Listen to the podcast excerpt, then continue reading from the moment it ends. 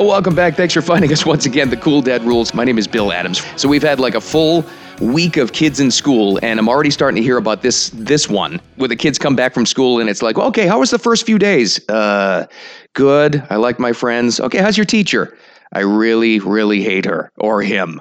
And it took me back to what my parents did in an approach on this. I guess, in a sense, tough it out. Because I think there's an opposite side of this whole thing where parents can, you know, overstep their bounds, and they can try to protect their kids too much. And they're, you know, then all of a sudden you find yourself in a situation where you're bouncing from teacher to teacher just to fit your child's needs. Does that sound familiar? Well, I found the perfect lady to talk to on this because she is actually a former elementary school teacher. She's also the uh, the author of a book called Saving Cinderella. And she's covered, I found a blog from hers that approached this exactly Exact same topic. What do you do when your child not dislikes, I mean hates the new teacher in school? Faith Moore, thanks for all the time and uh, carving out some time with me on the podcast. Yeah, hi. It's a pleasure to be here. Thanks for having me on. I can't be the only one who's gone through this. It has to have happened, right?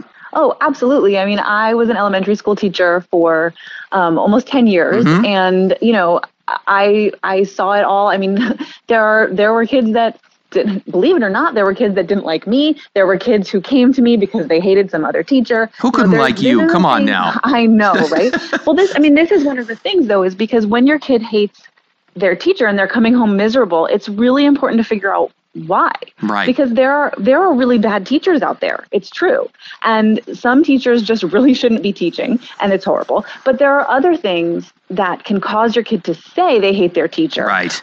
When really maybe they're struggling with something else. And it's really important to sort of tease that out because I think it's something we've all gone through. I mean, I certainly had teachers that I hated mm-hmm. growing up.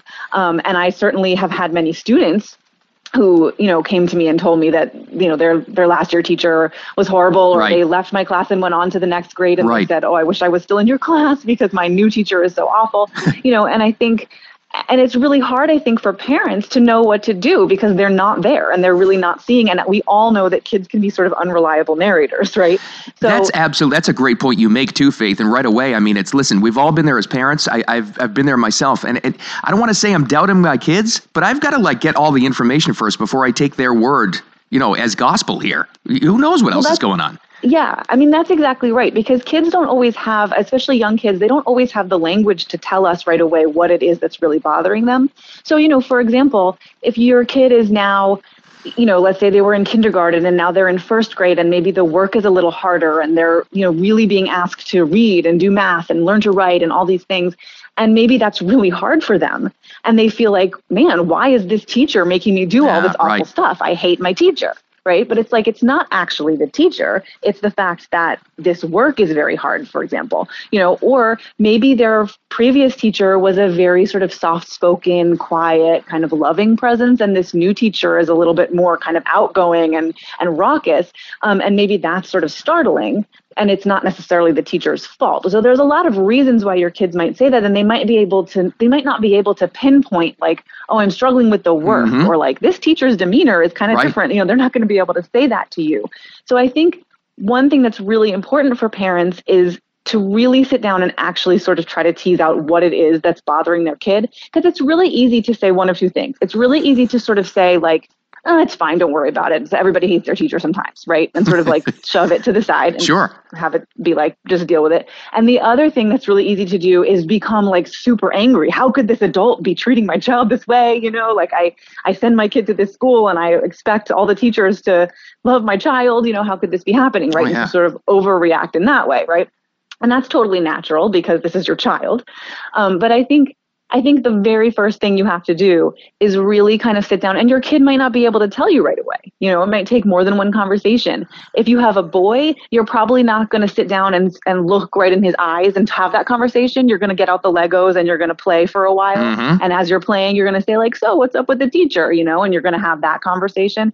Um, a little girl might be able to have that conversation more face to face, but you really kind of need to, that's the first step. You really have to kind of tease out, okay, what is it?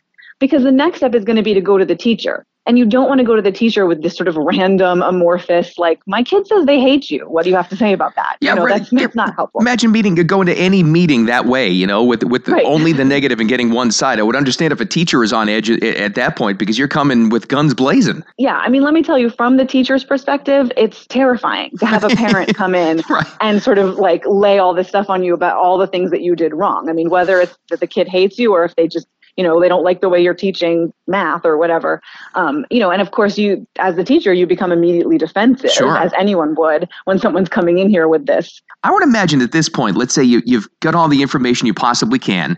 It can go in one of two ways. At some point, you're going to realize, A, this teacher truly is a horrible person, like shouldn't be teaching. Yep, that any, could happen. Is, or is just not a good fit. My child really, truly shouldn't be in that classroom. Let's take this first possibility, right? Let's say you've determined mm-hmm. that as a parent. Uh, you've even tried to ask the principal. You went ahead and there's all classes full. There's no possible way your child can even, you know, move a class. They're giving you resistance there.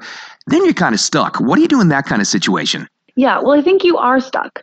And I think that there are two things. One is if the teacher, if there's any possible way of communicating with this teacher, right? If the teacher isn't like somebody out of a Roald Dahl novel or something, you know, she's she's actually a person that you can talk to, but it's she's just not a good fit for your kid, then I think, you know, you can try to put some things in place that will support your child. It's not going to make your child love his teacher, but, you know, you can have you can have some check-ins with the teacher. You can talk about, you know, what kinds of things might help. Like maybe, you know, he should be, he should sit with his friends. Maybe he should be separated from his friends. Sure. Maybe, you know, maybe he needs to sort of have a place to himself in the classroom where he can go and read. So there are certain things when, you know, when he's upset. So there are certain things you can kind of organize with the teacher. I do think that if the teacher really is horrible, you should speak to the principal. Yeah. Right. And the principal, you know, maybe can, sometimes the principal can come sort of check in in the classroom every so often and mm-hmm. just make sure your kid's okay. And right. then the principal will then have information when you check in with the principal again, right? Because you want to be constantly kind of checking in with the teacher, checking in with the principal. And you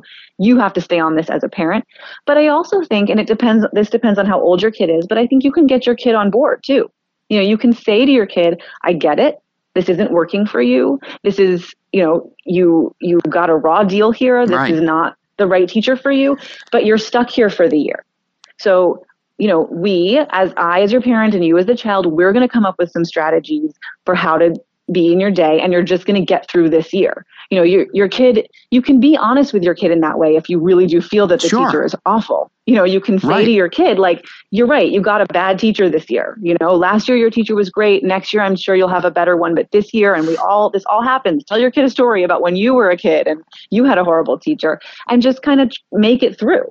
You know, put as many supports in place as you can and then just try to get through it. And then the other side of this whole thing is you you come out of that meeting, something you didn't expect at all was mm-hmm. this teacher's great. I mean, unless this this guy or this, this woman is uh, fooling me completely, sometimes, let's all be honest here, sometimes it's up to the child to adjust. It's up to your son or your daughter to adjust. In that kind of conversation, I mean, in that kind of situation, what kind of conversation do you have with the, with the kid?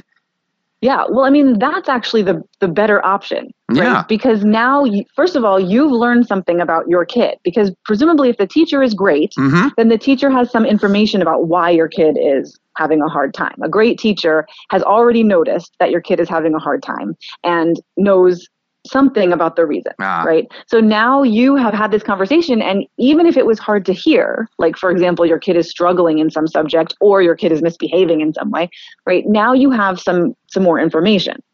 And the thing is, what you don't want to do is you don't want to go home and say to your kid, you don't hate your teacher, you're just misbehaving, right? Right? Right. Or, you know, you don't hate your teacher, this is about math, like we're getting you a tutor, right? You don't want to do that. What you do want to do is go home to your kid and say, you know, I had a great meeting with Missus Whoever.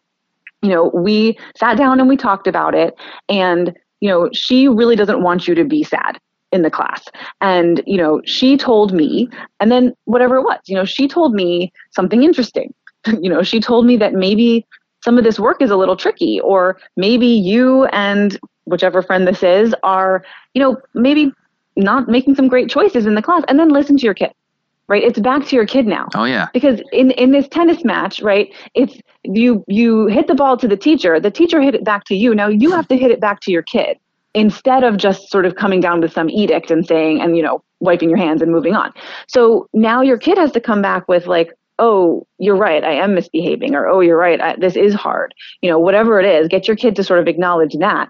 And then go from there, make, make a plan with your kid and the teacher. You can even bring your kid to school and sit down with the teacher, you know, if you think that that would be helpful. You know, you can sit down with the teacher and your kid and make a plan for what to do. But it all comes down to a plan. It all comes down to, Faith, everything I've tried to, you know, learn from you in the last few minutes here is it's communication always, always, no matter what information you get, back to the child and coming up with a plan either way. Either you move on from that teacher if you can, or you stick it through. Yeah, absolutely. And the plan has to be a plan between you and the teacher and you and the child. And those two plans yeah. are similar but different, right? Your child needs to know, okay, this is what's going to happen. These are the goals. This is how we're going to get there. And this is how often we're going to check in. Faith, thanks so much for the information. It was great talking to you. Thank you so much for having me on. It was a pleasure. All right, so what's the takeaway? What's the cool dad rule on this? Well, it's like Faith said, no matter what your choice of action is, when your kid absolutely hates their teacher, you got to come up with a plan. And that may be pulling them out of that situation or sticking it through. And above all, making sure you and your child aren't just running away from the situation. That's the Cool Dad Rules for this week. Thanks so much for hanging out with me. Appreciate it very much. More on the way. We'll see you next time.